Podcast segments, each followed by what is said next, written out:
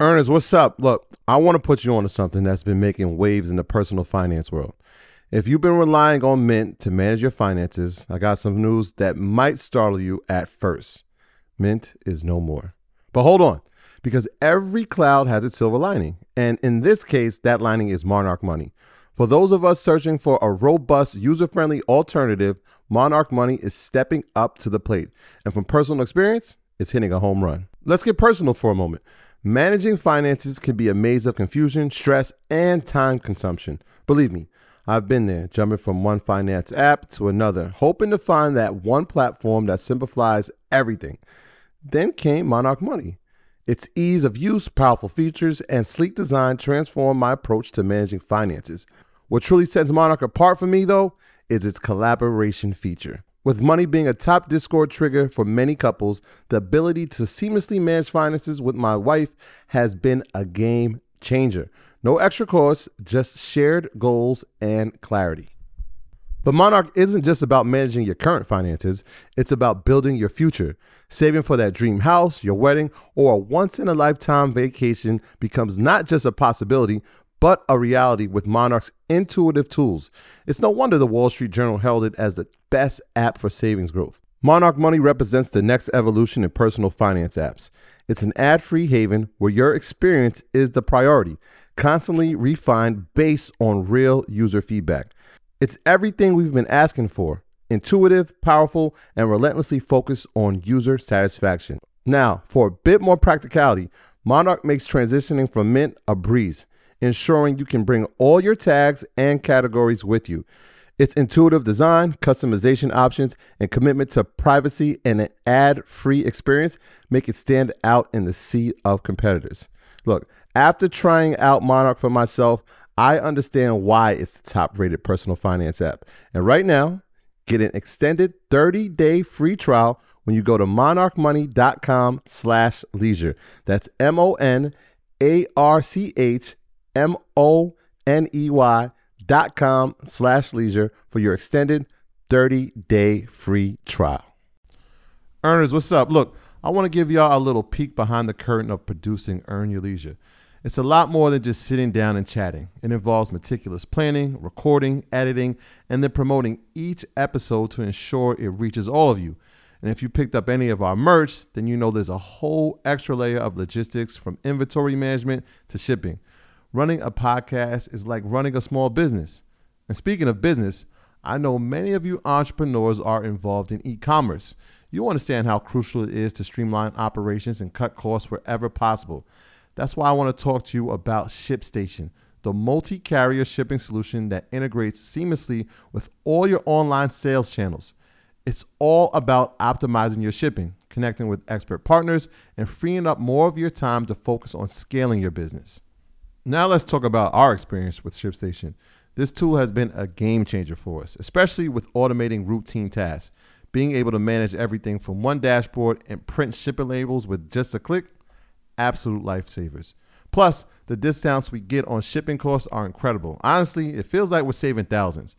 And as our show and merch sales have grown, ShipStation's robust automation and reporting features have helped us keep up without missing a beat. For those of you who get overwhelmed by order volumes, ShipStation's easy-to-use dashboard is a dream come true. You can import orders from any sales channel, apply shipping preferences automatically, and handle customer service issues right there. Not to mention the savings with up to 89% off carrier rates like UPS, DHL Express, and USPS. It's no wonder over 130,000 companies stick with ShipStation long-term. So, are you ready to turn your shipping challenges into growth opportunities? Head over to ShipStation.com and use promo code EARN for a free 60-day trial. Again, that's ShipStation.com, promo code EARN. Start streamlining your shipping and scaling your business today. All right, guys, welcome back. Earn Your Leisure, virtual edition. This is a very interesting and special episode, something that I think is extremely timely. It's always timely, but especially during this time of social distancing, where we talk about, you know, financial wellness and even physical wellness, but mental wellness is something that's not really highlighted enough. And it's extremely important. It all goes hand in hand as far as finances and being an entrepreneur is one of the most stressful careers that you can actually pick. The number one asset you need is your health. So. Yeah. So today we're going to combine all of that. We have an entrepreneur who is also in the mental health space. Mm-hmm. The first time we've ever really covered mental health in depth. Yeah, definitely. And something that we don't talk about in our community enough. So I'm happy that we have somebody here to highlight it today. Yeah, for sure. So David McCullar, out of Detroit. You're from Detroit, right? Yep. What up, though? What up, though? Shout out to Detroit. You got a lot of love in Detroit. Shout out to my boy Ken. Yeah, out in Detroit. You got a lot of love out there for sure. So David is interesting. As I said, he's an entrepreneur, and he has a company called Inception, which is actually a mental wellness. It's a variety of different things. Mm-hmm. It's an actual physical facility, and it actually just reading it. I'll let him explain it better than I can, but. It attacks it. I don't want to say attack. It approaches mental health from a whole different standpoint. Yeah. I'd like to call it, and maybe you can take, maybe you guys call it this a wellness enterprise. Well, we call it the first mental health gym. Okay. Mental health gym. Yeah, that's something that. So let's start right there, because that really caught my attention, because usually it's a mental health clinic, mental health facility, even like a mental hospital, right? I've never heard of it, a mental gym. When you think of gym, you think of like exercise and working out, physical gym. Mm-hmm. So it was interesting when you said mental health gym. So what does that mean? What's a mental health gym? Well, the reason why I came up with the term mental health gym is because I want to normalize the actual process for everyday people to come in and take care of the number one thing we have is our mind, right? But there's nothing for just the everyday average person. When we talk about mental health, we always talk about, the aunt who's schizophrenic or something like that. We go to this very extreme, but we don't understand that 70 to 90% of doctors' visits are due to stress-related illnesses. So all of your issues that's happening right now is based on stress and anxiety. And stress, anxiety is just a symptom of stress, but stress and trauma. So I wanted to create something in my first business, kind of going back in 2007, because I personally suffer from anxiety, depression, and panic attacks. And from that standpoint, I was personally looking for something to help me overcome what I was dealing with. But at that time, there's only two resources really available to us. Typically, it's talk therapy, and the other is medication. And that's when I found my first technology that we use called brainwave optimization. Brain training is the other term for it. And that helped me overcome my anxiety by 50% just in one day.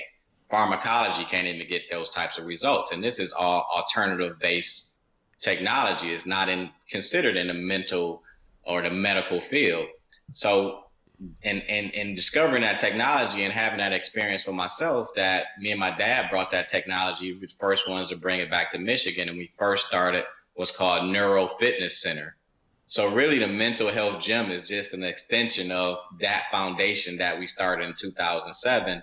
And so Inception is just, it was a name, and it's like, well, I need to put a title to it to call the people to understand that, hey, you go to the physical gym. Mm-hmm. Like, why don't you do something for your inner self? I think you said something brilliant. You said a lot of people across the country, they look at gyms opening up, right? And a lot of people work on that outside appearance, but they forget about the inside appearance. And it really just means that there's a lack of something inside that makes you want to have the outside be validated more than it should be. It was when you took that into mind, right, and creating Inception and thought about the brain training. What took the technology? Where did you get this from? Because you didn't initially study science, right? No, my background is in information technology. So, but the brain is really like the internet, and the universe is like the internet. They all mimic each other. So, so I kind of understood networks, and I understood neuroplasticity, and neuroplasticity is the idea that your brain can actually change itself. Because growing up, we were taught that, and we all probably heard it, you can't teach an old dog new tricks. Well, that really conditioned us to understand that once something was set, you're pretty much stuck with that pattern. There's nothing you can do about it. That's always been the conversation. But that's not true. Your brain is constantly changing and developing. The problem is we continue to do the same pattern, so we get the same results, right? So yeah, we found that technology, and I found it out of Arizona. And it's just some amazing people out here that's been doing amazing things in the alternative world, but you never hear about it because it's not in mainstream medical society. So I was really kind of like on a cusp, as an outlier out here with, you know, these people in the alternative world, and looked at it in a specific way. But now you fast forward 13 years later, you hear everybody know who Dr. Sebi was. I knew who Dr. Sebi was 13 years ago, but you didn't hear that story because that story was suppressed because, look, it's money in sickness, not necessarily in being well. So can we talk about your journey as far as, so 2005, you suffered from severe anxiety, panic attacks, depression, and insomnia, right? So where did that just happen overnight, or was that something that you always kind of struggled with and just kind of got worse as you became older, or? Yeah, so kind of like both. I always try to take people and understand the trauma paradigm and understanding that we've all experienced trauma in our lives. The problem is when we talk about trauma, we always think about it from a, you know, someone was in a car accident or somebody was raped or something like that. But trauma is anything that's overwhelming to your nervous system. You could have been, you know, coming down a slide as a kid, and then your dad or your mom forgot to catch you and you fell. And all of a sudden you're traumatized by that. So it can take very small instances that can overwhelm your system, you know, depending on how your system sees a threat. So you take a look at, I tell people, they say, what happened to you? I say, well, I was born. The moment you're born, your trauma clock starts ticking. You start to, you know, experience world in an unsafe way. And anytime your brain feels unsafe, it's going to go into the fight, flight, freeze response to protect you. So that's all trauma is. Trauma is just nothing but a defense mechanism based on lack of safety. So I've had, you know, you go into school. We all at one point in time, either we were bullied at school or we were the bully. And those two things stem from, you know, a lack of safety, right? So going to school, you know, you have instances at school, and then growing up, I was in a couple car accidents, and really is no one event for me that took me to that one place. It just was accumulation of everything to the point where now my system can no longer adapt. And now I'm having panic attacks and anxiety and depression. But when people come to me and they say they have these symptoms, I always go back, okay, what happened before? What happened when you start getting these symptoms? And it's all, you can trace it back to that trauma. So you spoke about as far as a technique, I forget what it's called, but it's the brain. Is it alternative? Yeah. What exactly is that? So brain training is a computer software. Is the technical term is called neurofeedback. Neurofeedback had been around for 30 years. So back to that trauma concept where your brain is going to go into a state of defense based on what you're up against, right? And it's going to protect you. Now, this is all instinctual. It has nothing to do with you. You know, your brain is going to react just like if it starts to get warm in this room, in your room, you may start to sweat, but you didn't turn the sweat glands on, right? Like, so your body is hardwired and coded to protect you. But after the event is over, after the stressful traumatic event is over, your brain becomes locked down in that pattern, still protecting you from stuff that happened years ago. So the neurofeedback is allowing your brain, is we're placing sensors on the scalp, and it's all read only. It's not electroshock therapy, so it's no, you know, juice going into the sensors. So it's picking up the brainwave activity in real time, sends it to the computer software, and the computer software begins to send back this information to the brain, where you're listening to music, and there's these skips, pauses, and interrupts in the music. And what that is, those skips, pauses, and interrupts, is when your brain is going into these patterns of, like what I spoke about before, of stress and trauma, and the brain becomes aware of itself. So if I say, hey, you got something on your face right here, what do? You're going to go and try to get it off your face because you want to be optimal. Well, the same thing happens to the brain when it's able to observe itself. So the brain training is acting as a mirror. So the brain can see itself, and the brain can change itself.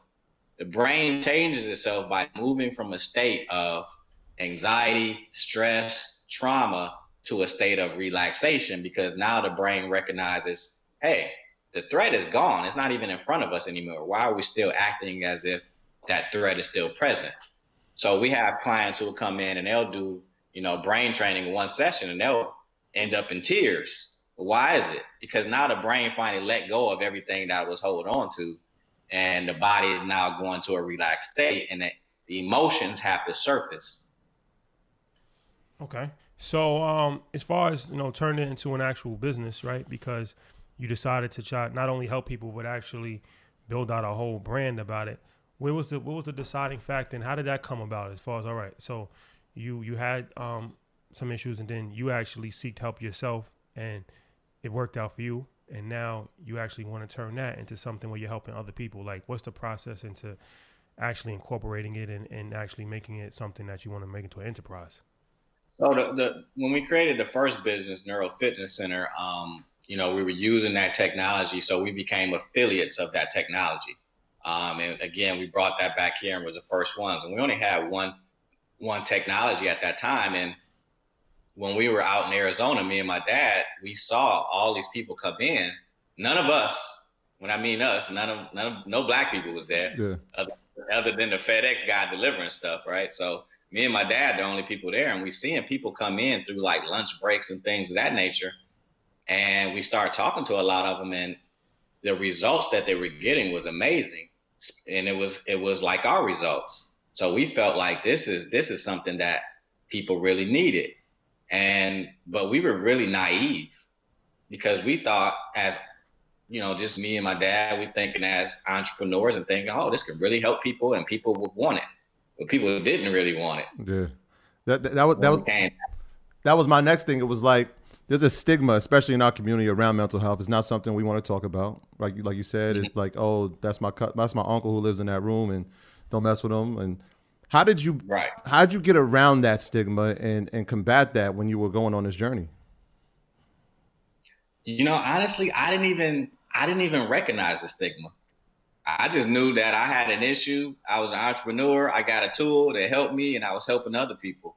And we had clients coming in, so I never really looked at it as an issue. But along the way, I started recognizing that when we even just offered it free to our family, like, they wouldn't even come in. So I was like, what's wrong? Why don't you come in? And it's not just that it was a stigma. It's because people have an association to their pain, where, you know, an unfamiliar gain is greater than a familiar, you know, gain. So a familiar pain is greater than unfamiliar gain. So the people will want to stay in that pattern, because it's like, well, I know this pain and I don't know what's on the other side of this, but I'm familiar with this. So I'd rather stay in this pattern. That is a psychological term that's out there. It's secondary gain. They actually receive something from staying in the states that they're in. You'll see people who will constantly complain about having all these different things, but you'll see that they won't actually take steps to do anything about it. So that's kind of like thing that we've been kind of up against for the last 13 years. So to really answer the question, I've just really stayed the course for the last 13 years to, you know how truth goes through those three stages. First is violently opposed, second is highly ridiculed, and thirdly is widely accepted. Well, we're going on a widely accepted stage. I just happen to be still doing what I've been doing 13 years ago and evolving along with, you know, the consciousness as it moves towards that. So as far as, you know, I know you have the 3,500 square foot facility, and I would assume that building out a mental wellness facility or mental wellness company in general would be kind of hard to get financing, because like you said, especially in our community, black community, it's not something that we really acknowledge. Even a lot of people still don't even acknowledge mental illness, and it's not something that we talk about, and it's not something that, you know, people don't really go to therapists that much. So like, how was that journey as far as like financing? Like, how were you able to get financing and actually, you know, get people excited and rally behind a business that there's definitely a need for, but like I said, it's not really like a popular thing. Yeah. Well, I'll talk to you about all the pitfalls along the way, because I want people to have a very clear picture that this is not like easy peasy, right? So when we first started, it was just me and my dad, and he put up his own money for whatever technology we needed at a time. We only had like 1,100 square feet. And so along the way, again, I kept looking at different things because I still needed to get better myself. And there's no one tool that just takes you to the promised land. You know, you need, you know, a multitude of tools. If you go to the gym, if that gym just has a bench press, I mean, you're out of there, right? So we need multiple tools. So along the way, I just kept taking the money that we were making and reinvesting it back into the business and adding different technologies. But it started really taking off in 2014 when I added one of our most popular services called flotation therapy. And flotation therapy had been really growing around the world. And so that one service, by adding that one service, my business started to really skyrocket. And people started going out there and making what's called float centers. But because I had my background and what I was doing in the beginning, I knew that just having a center with one tool eventually wasn't going to be the thing, right? It wasn't going to work. We had a gym here years ago. It was called Fitness USA, and they had these lifetime memberships. And this is before all the gyms started really popping up around 1999. And what I saw too was happening is that places like Bally's and Fitness, LA Fitness, and they start coming on board. And what did they start doing? Add more amenities, right? Add more services. So I kind of took that same approach and said, you know, if you just got one service, as these wellness-based technologies come out and you have no philosophy or rhyme or reason of what you're doing, you know, it's going to be hard to survive that. And that's really what's been happening. You see people with these one tools and they really don't even know how they work. So I had the framework and understanding of what it is that we were actually doing, to the point where I had a medical doctor come and do some floating. And he said, you know, I want to open up something. And this was what our Neuro Fitness Center business. And we went and opened my full-fledged concept up in Ann Arbor. So we did that. And that's how I actually, that was an investor that came in that put that money up. But then we started having problems with that investor, and we had to go through a lawsuit with that investor. And next, you know, I'm out of that location, long story short. So anybody who thinks about going to law to sue someone, specifically if it's a medical doctor, if you're of color, that's probably not the best thing to do. You know, you're probably not going to win that fight. But in not winning that fight, it was a great situation for me, because I had already learned, you know, how to do a build out. And I already had multiple people coming at me wanting to do more things because they saw the model that we had and understood it.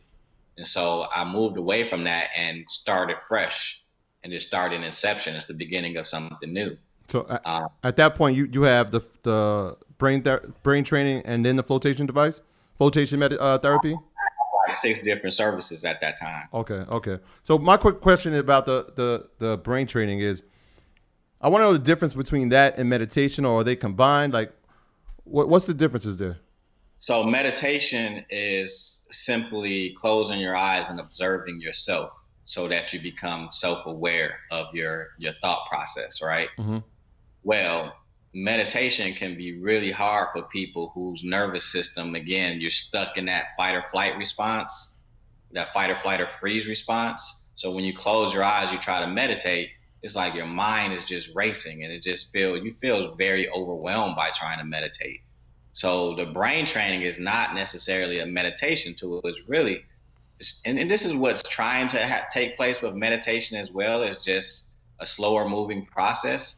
But brain training is like that meditation on steroids, where it's really, it's deactivating your autonomic nervous system, which has to do with that fight or flight response.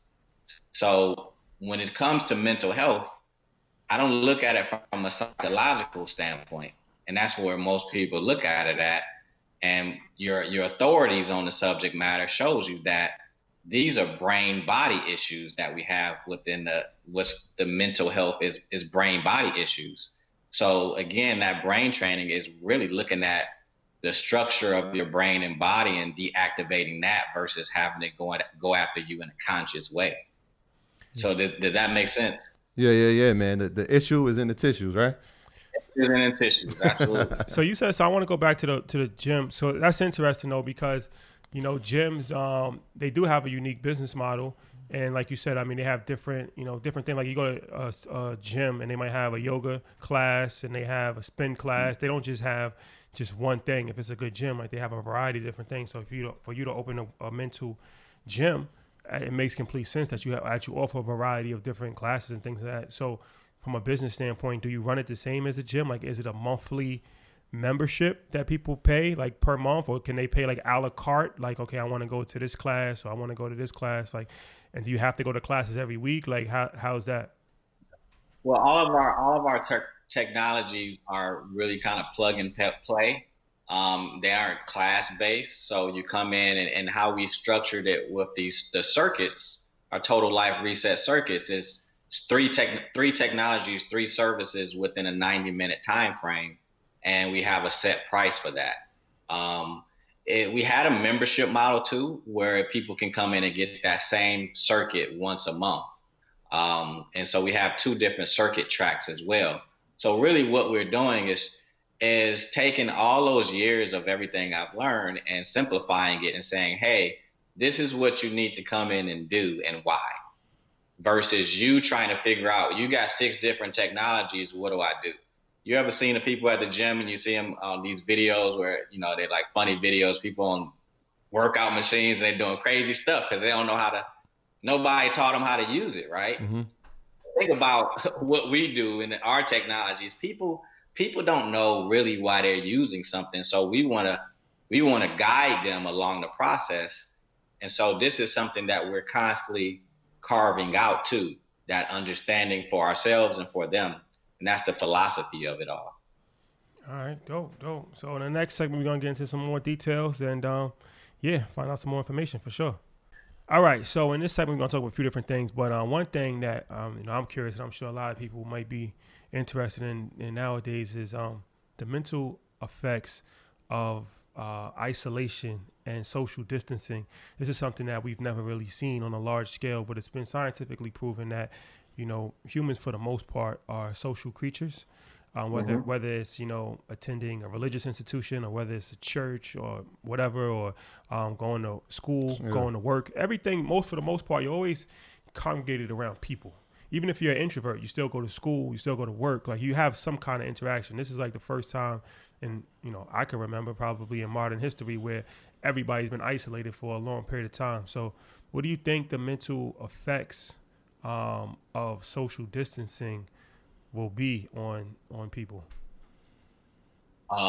Lowered immune system and high trauma, because 2007 I heard a story, and I don't have the exact source of this, but they were telling me that, so if there's let's say there's a pool of fish and one fish diverts from that pool and that there's an earthquake.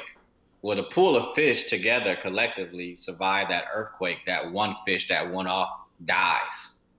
Mm. Why? Because it's group economics, it's group energy, it's group currency, right? You by yourself, stand alone, you can't survive that. This is why we go to churches. This is why we're really very tribal.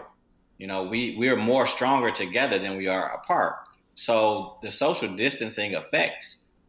I mean, again, it's our brain is literally reacting to this. Our brain is reacting to lack of touch too, because touch is huge, and we don't even talk about that. So specifically as being men don't really get touched. Why do we think we always after sex?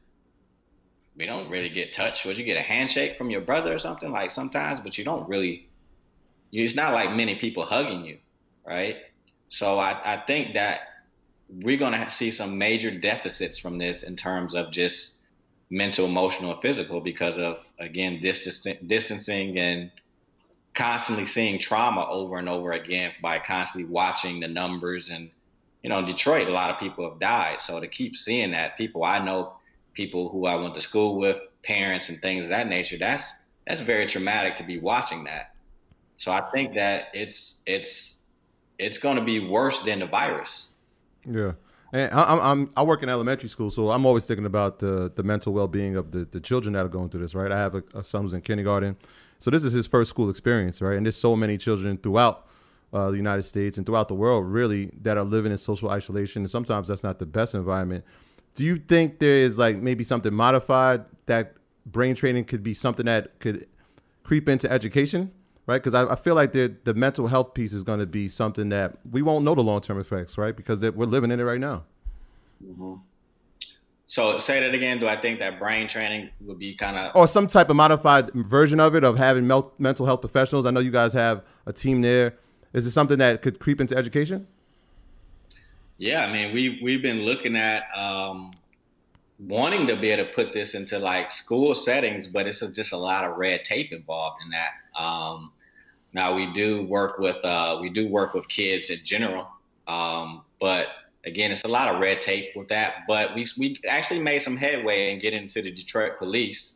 And right before this happened, we had 20 Detroit police officers that were supposed to come in on April 5th, and that got diverted. So that's something that we want to do, is get out there and be inside communities and take our tools outside of the doors to the people who need it, which is really, everybody. So one of the things that stops middle class, just black community in general, from going to mental health is the prices, right? So like, therapists, they can charge, it depends, $100 an hour, $1,000 an hour, depending on what part of the country you're in. And I think it's always been looked at as kind of like a luxury. A lot of times going to therapy is something that, wealthy people will do. So what's your thoughts on that? Like I said, specifically for our community, what's your thoughts on that? And how have you battled that as far as your business model? Because obviously you're in Detroit, which isn't, it's a blue collar town, which obviously has had a lot of economic issues. So like how do you handle that from the economic standpoint? I handle that as a businessman, and understanding that people pay for what they want. People pay for the things they find value in. So the problem hasn't necessarily been the pricing. The problem has been they don't see the value in it. Like, I don't understand, like, what is this really doing for me? But we'll stand in line for Jordans. We know this. How many times somebody on your show had to say that, right? They be standing in line for Jordan. That's always the example. That's you. I just thought about that. It just happened the other day, right? Yeah, everybody. That's the example, and we do. And my thought process is, because when I was dealing with anxiety and panic attacks, I'm not a wealthy person, but I'm gonna make it happen. I'm gonna get what I want, and I put a lot of money into myself, because that's... If I put so much into here, I'm going to get more out of myself. I'm going to be in a better state to be able to manifest and create opportunities for myself and other people. Those shoes or whatever things that we buy, it doesn't do that, right? So I think that has just really been it's been a brand issue, and that's what I think that Inception, that we're rebranding mental health, because I'm working with a lot of hip hop artists. I want to work with, we working with Charlemagne, working with people. I don't want to look at this as like, come because you have this issue. No, come because you want to better yourself, because you have some diagnosis. Yeah, I'm glad you said that. I want to talk about the Charlemagne thing too, because you're the second guest that he's worked with, and I think it's interesting because he's been very vocal about his mental health, and he's wrote a book about it. And he's been, obviously very on the forefront of that. So how did that partnership come about as far as with you and Charlemagne? I told my mom back in January 2019, I said, I'm going to get Charlemagne. I don't know how I was going to do it. So I just believe, I'm big into manifesting. I'm big into creating my reality and understanding that. And by using all my tools, it gives me a level of peace and slow downness and relax, where I can be a businessman who's going to be in flow versus trying to make things happen. I don't like that process. I want to be in the flow of everything. So for Charlemagne, it was just natural. It was like, this guy is talking about this, but I feel like he's missing pieces that I can lied to him, and so I kept tagging him in a post, because we had some posts that went viral about, there's a picture of me and my mom's saying how we created the first mental health gym, and it started going viral. So I started taking it and retagging him and Big Sean as well, because Big Sean's from the D. Yep. So I'm tagging him. I'm tagging, the notable people in the mental health field. Like, I want to talk to y'all, all right? And one day I wake up and I just look at my IG and I see CT the guy started following you. I'm like, yo, this dude just started following me? I'm like, I'm tripping out. Like, it's like 9 o'clock in the morning. Actually, it's like 6 o'clock in the morning. I'm tripping out. Like, I wonder, is he going to message me? Because I had already messaged him. Yeah. I told him, hey, I got this going on. I want to work with you, blah, blah, blah, right? And he messaged me and said, first, everything he says, peace. He said, peace. Oh, man, he said, what's your number, man? So he gave me his number, and we started talking. I told him what I was doing, and he was like, I want to be down with what you're doing.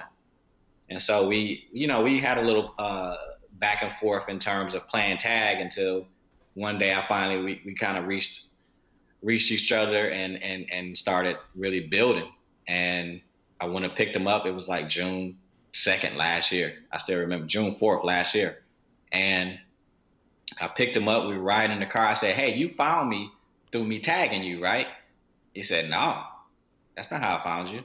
I said, well, how did you find me? He said, I looked up mental health gym. I searched mental health gym because I wanted to create something. See if it was something that was like a mental health gym out there. And at that moment I knew, is a saying that what you're seeking is seeking you. Mm. And me and him were seeking each other. And so he said, honestly, he said, man, I saw it. And if I saw some other dudes was doing it, I was just going to do my own thing with it. He said, I saw it was a brother, and I saw you had been messaging me. And so that's really how it happened. And we've been, we've been building ever since then. Yeah, he's definitely been at the forefront of the mental health space. Have you seen more men of color as clients since then? And who was the demographic of clients that you have? Well, first, let me say this. In the first probably 12 years, my client was 99% white women. Okay. That was my clients. Last year alone, I saw more black people come through that door in probably a month than I had in the whole 13 years. Mm. And black men, we're definitely showing up now. So the numbers are really half and half, to the point where someone asked me, he said, is this place for black people only? I said, no, but people assume that now because so many black people are coming in, right? Yeah, the perception. So we're gravitating to it. We're getting this message. It's our time to really heal. And I think that men, like, look at us, we're talking about this, right? Like, now we're like, hey man, like, no, like, this stuff I learned in childhood was dysfunctional. This was not the way to go, right? We understand that. I can even look back at our music, like, man, I love this stuff, but man, that was dysfunctional. Like, that, some of that stuff wasn't good for my mind, So it's a lot of us coming in now, so it's exciting to see, actually.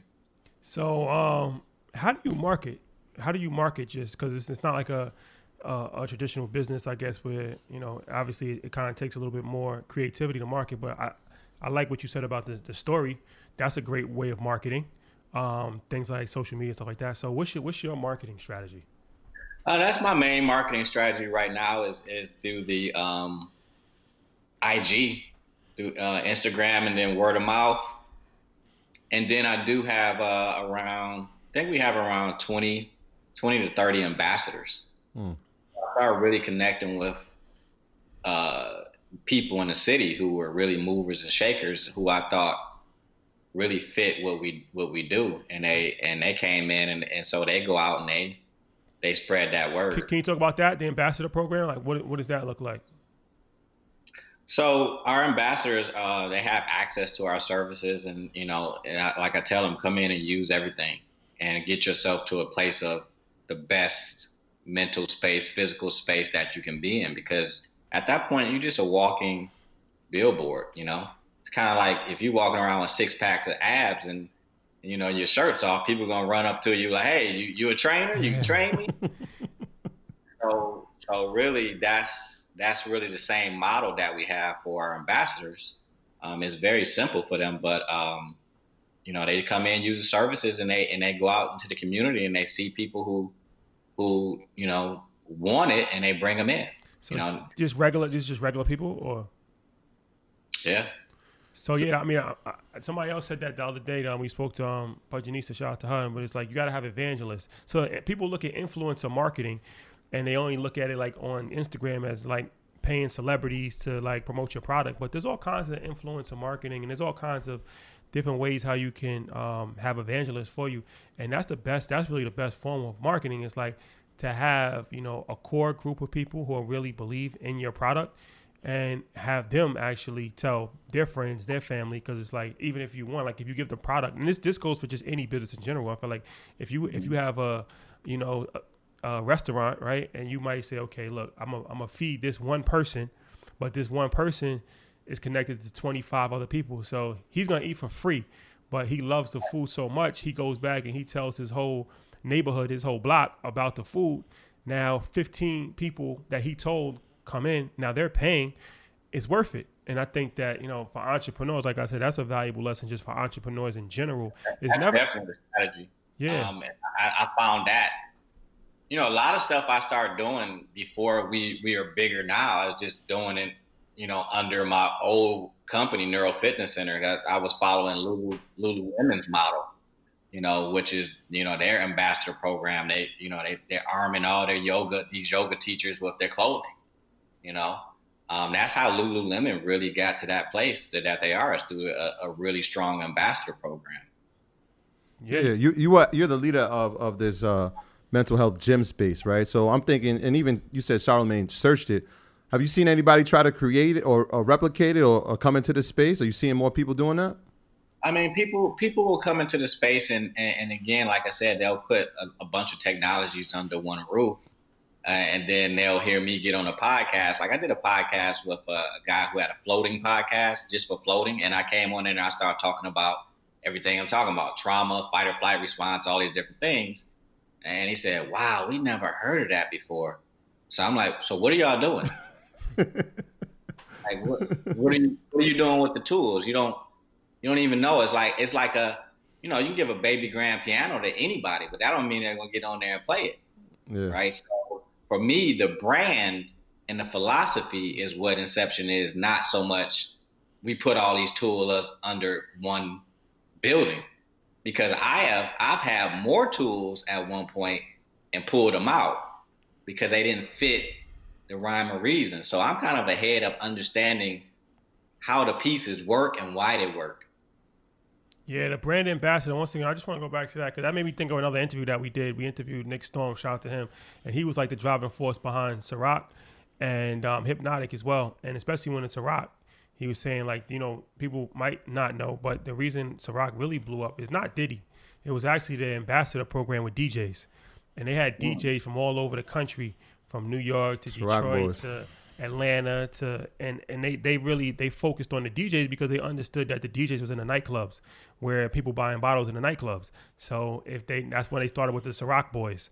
And he was telling us the whole play behind the ambassador program. And when you told me that, I just realized that, you know, a lot of times we hear stuff on such a high level, like that Ciroc ambassador program, but it's like, you can really implement any kind of business strategy, whether it's a big or small level. Mm-hmm. And it's I implemented that strategy when it was me by myself working, you know. Yeah, so it's all about creativity. So wait till you get to a certain level to implement something like that.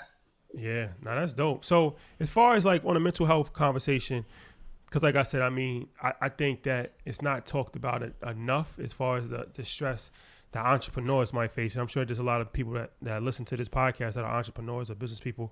Can you talk about that? Because it's a unique set. You as an entrepreneur, I'm sure you probably know yourself, right? Like even going through this coronavirus and not being able to open up your business, like the financial demands and just the different stress levels. You don't work a 9-to-5 job if you're an entrepreneur. You never get off. You're always thinking about your business, 2:00 in the morning. That can cause divorces. That can cause you not spending enough time with your children. It can cause you all kinds of mental stress. So I think that that's something that we haven't spoke about as well. So I want to talk about that, because there's always a flip side to everything. And the flip side of being an entrepreneur is the mental. So how can people mentally you know, get themselves in a good space? And can you talk about some of the mental stresses and pressures that entrepreneurs may face? I mean, you said it, like it's a daily thought process. And specifically when I start taking on employees and my rent quadrupled, you got a bigger nut to crack before you can break even, right? So that day-to-day stress or monthly stress, because really around the beginning of the month, everybody's stressed, right? Specifically business owners. And I realized that because I was doing, probably about 20 years ago, I was doing, factoring, where we take invoices and pay on those invoices, where I learned at that point in time that the average business is literally at that point was like 6 weeks from going out of business, based on their cash flow. So this is something that's like, it's not just, a few people, it's all of us who, in the business world, we have these stressors going on. If I didn't do my own stuff, dude, I would have been gone. Like, there's no way I could have been overcome. I was going through a lawsuit, still running the location, still running another location, and building Inception all at the same time while going through a lawsuit. And, I spent a lot of time brain training. I spent a lot of time using my tools because, again, when you're going through stuff like that, and you, especially a lawsuit, and you get these, what they call, interrogatories and things of that nature. They send you stuff and they tell you the worst thing about yourself, right? And you just fired up like, what? He said what? Like they keep doing that and still be trying to build a business, and then the businesses aren't necessarily where they need to be. And I gotta pump in cash flow for both businesses. I mean, that's very stressful, but you have to find some type of outlet that's outside of your business. And that's something I did in 2017. I actually started, I got with a guy and I wanted to learn it earlier. I started salsa dancing. And I would go once a week to my homie who's from New Orleans, who's like one of the best Cuban salsa dancers in the world, black guy named Dwayne Wren. And I would have that mental space and that 1 hour with him, once a week, and then I would go out and I would dance. It gave me ability to get back into some type of community where people didn't know me as like you the business owner, you this, you that. Like, I need to be able to just go and focus on something that's totally outside of my business. And that's one of the things that helped me, and just community too. You need people around you. You can't be, if you're out here and you're a lone soldier, I mean, entrepreneur suicide is really high. Mm. People don't know about that. Because again, specifically now I'm fortunate in the sense of, I guess some people think I'm fortunate, not fortunate, but I'm single. I don't have a family. Like, that's how I'm able to go through this. 'Cause there's no way I would take a wife and kids through what I'm going through right now. Mm. And a lot of people do. And I'm like, I commend you. I don't even know how you do that. 'Cause there's no way I would be able to do that. So if you're a single person and an entrepreneur, you definitely have to surround yourself with strong people. And I never really had the business people, you know how you want to find mentors and people who are doing great business. I never really had that. I've been doing this kind of all on my own the last 13 years. And here and there, I'll get plugged in with little people here and there. But I think it's important to find community to do something outside of your business and find community to people who are doing things bigger than you. Yeah. As you were speaking, I started thinking about, you said the rent and your employees, and I started thinking about the expenses to actually have this gym, because I know the machinery is pretty expensive, right? You got the Magnosphere, and you got the infrared sauna, and you got the flotation therapy. One piece is $50,000. One piece. Which one is that? The Magnosphere is $50,000 alone. Yeah. So are these part of monthly expenses, or do they become self-sufficient after you've got them in the upper course? The cool thing about it is this model that we have is that the overhead is relatively low when you compare it to someone like a Massage Envy, because it only takes one employee to run my whole facility for the whole day, which is great, right? Because you Massage Envy, you got 20 people on staff at once. You should see their payroll.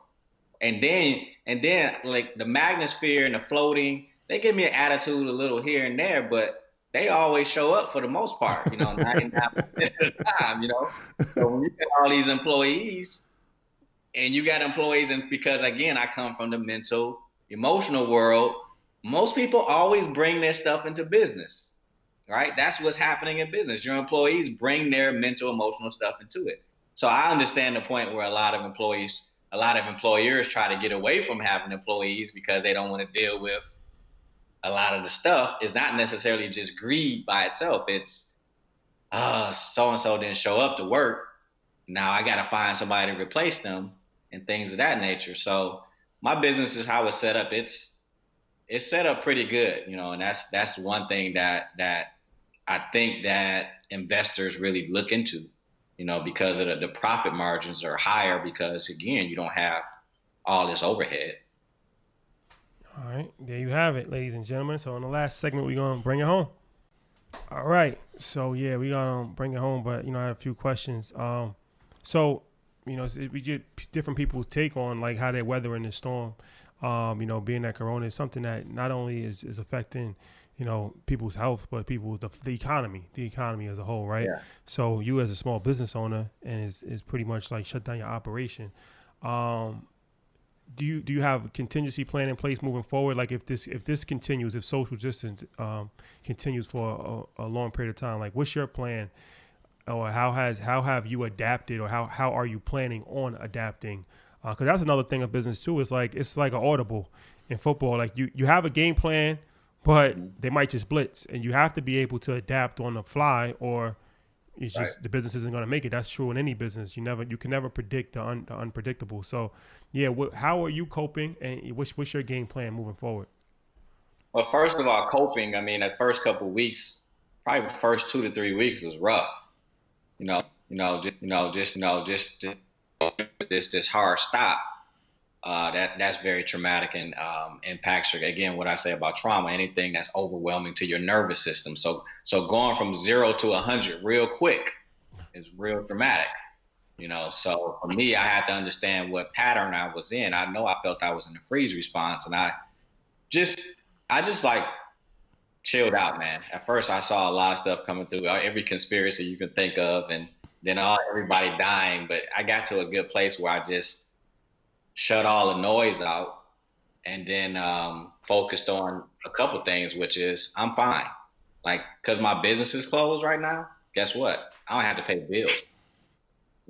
I'm not paying my rent. So really, for me, it was like more of a relief than it was for something being bad for me, actually. So I feel like for myself and our team, we're going to come out of this better than we went into it.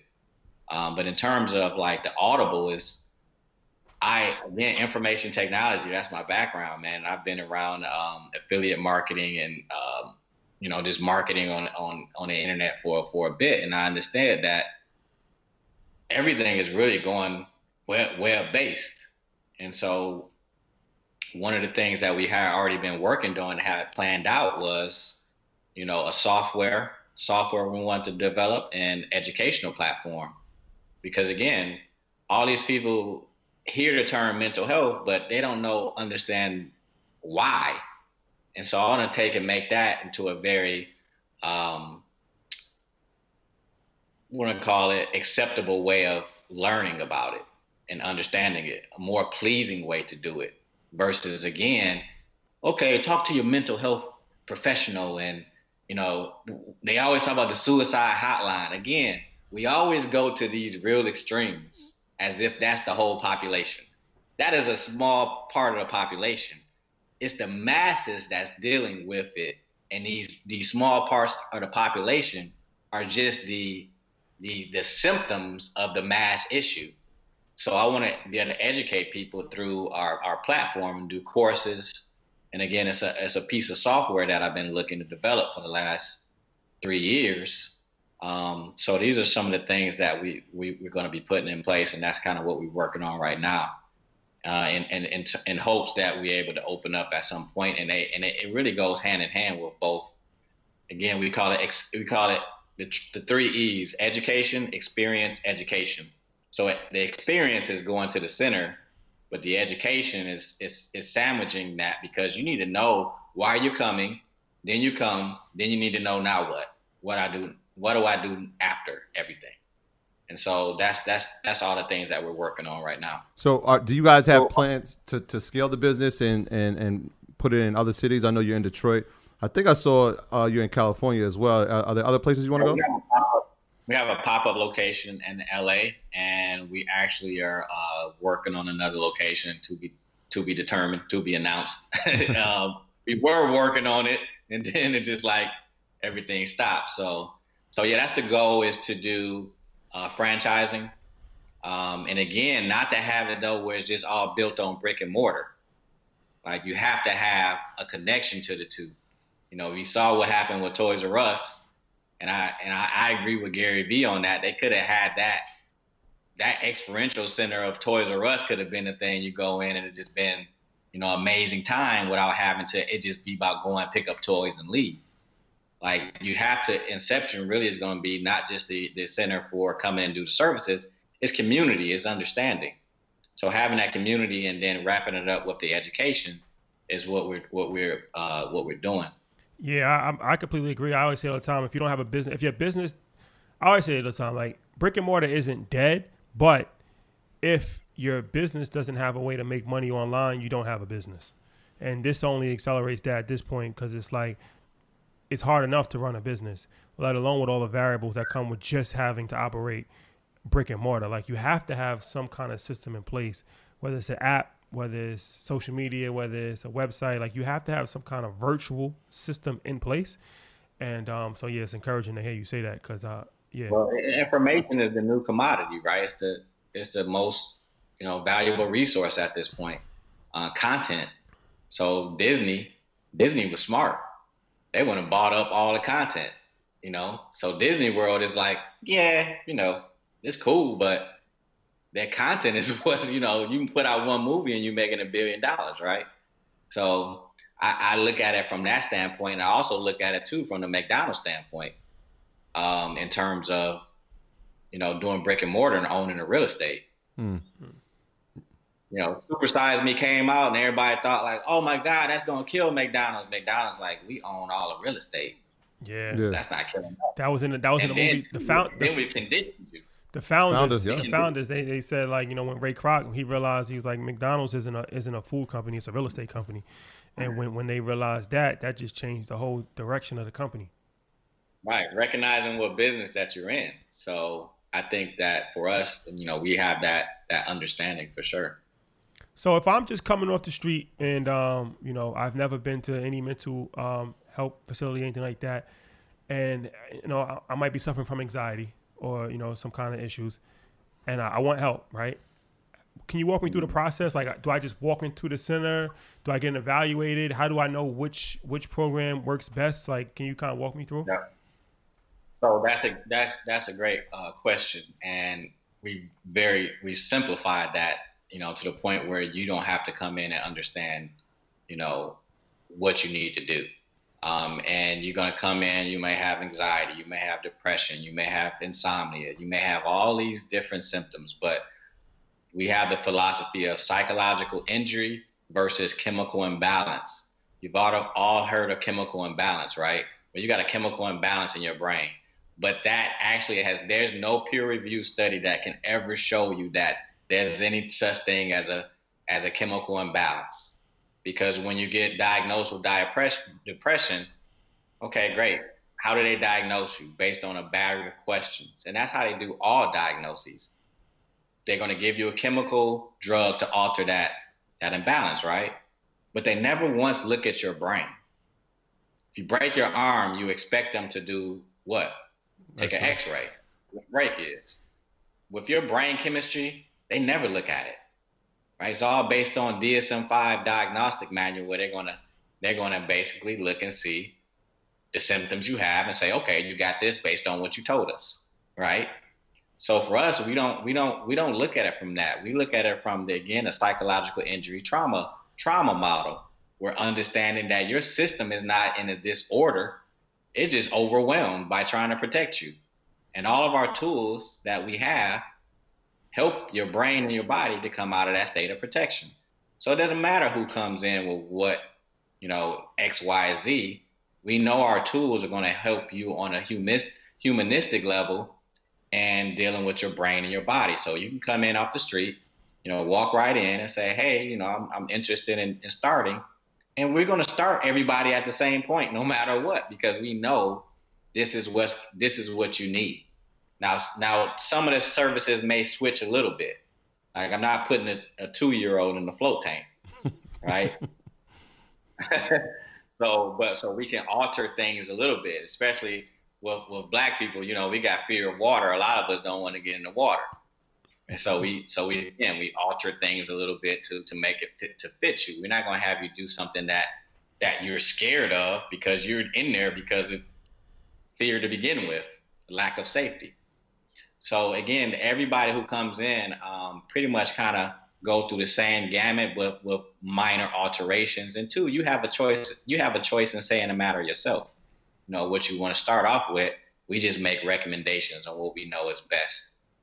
Can you walk us through a circuit? I'm really interested in the full body reset, because there's a lot of stuff in there. I was like, wow, I never thought about that. That's really interesting. Can you highlight that for a sec?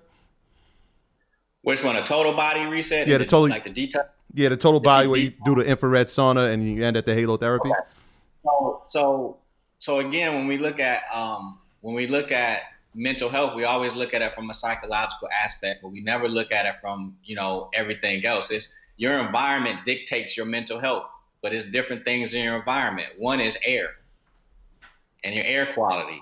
So you got molds and mildews and toxins that you breathe in. Well, that affects your brain chemistry as well. That affects your mood. So the halo therapy actually goes down into the lungs and begins to detoxify the nasal pathway and the lung pathway. So people like asthma and any type of, you know, bronchial issue, it begins to clear that out. So that's one of our first technologies for the detox track. And then the other two is the infrared and then the manual lymphatic drainage suit. So actually what it's doing is your lymph system is the main detoxifying system in your body. That gets rid of waste. So when people say, oh, I'm going on a detox, it's like, yeah, you've been detoxing every day. You're detoxing right now. Your whole body is constantly detoxing. So what you're really saying is, I'm going to intentionally support my lymphatic system in the detoxification process.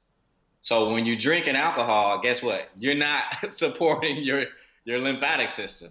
When you're eating donuts, you're not supporting it. But maybe if I do, again, when you do the infrared sauna, now the tissues heat up from the inside out. It's not like your traditional sauna where it heats the ambient air around you. I thought that was amazing. You the core temperature. So heavy metal detox. You know, all of us got heavy metals in our body because so we talked about air, talk about water. Water is going to become a really big deal.